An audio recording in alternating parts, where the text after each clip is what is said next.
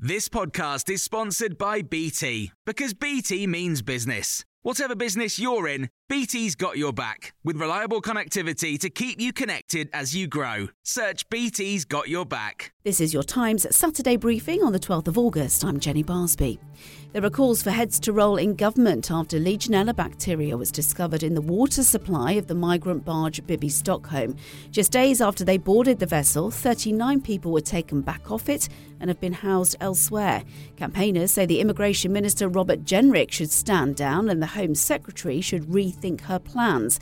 Alan Tolhurst is chief reporter for Politics Home and says this is a huge setback for the government. They've hit this target of 100,000, it's unwanted and arbitrary target of 100,000 people arriving by small boats since 2018. Um, we had the highest uh, amount coming in a single day on Thursday as the weather has improved.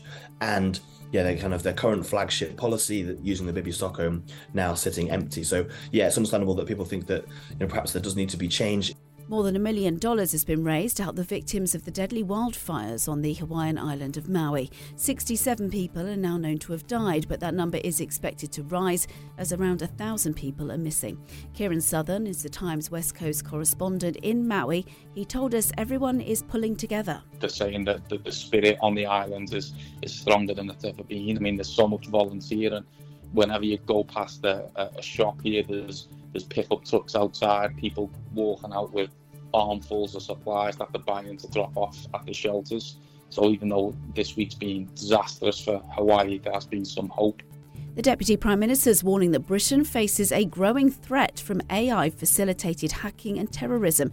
In an interview with The Times, Oliver Dowden said the tech could provide a shortcut for malign actors and is now a key focus for intelligence agencies.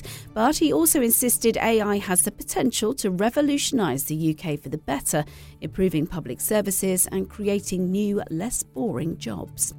Members of the RMT union have announced a fresh round of strike action in their long running dispute over pay, jobs, and conditions.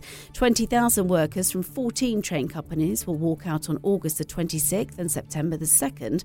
Alan Jones is the Press Association's industrial correspondent and says this is yet more misery for the travelling public. A lot of people go away for that weekend. It's, it's the last long weekend before school restarts.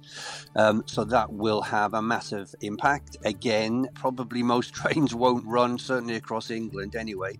And by the time of those two strikes, this dispute will have been running for over 14 months with absolutely no sign of it being resolved. No talks planned, two sides further apart than ever, the Local Government Association claims cuts to spending on pothole repairs are among the most severe out of 13 major nations. The amount forked out on an annual basis has halved from £4 billion in 2006 to £2 billion in 2019. The LGA says of 13 countries, only Italy and Ireland have seen deeper cuts, while other places, including the USA and Sweden, have increased their spending by 50%. You can hear more on these stories throughout the day on Times Radio.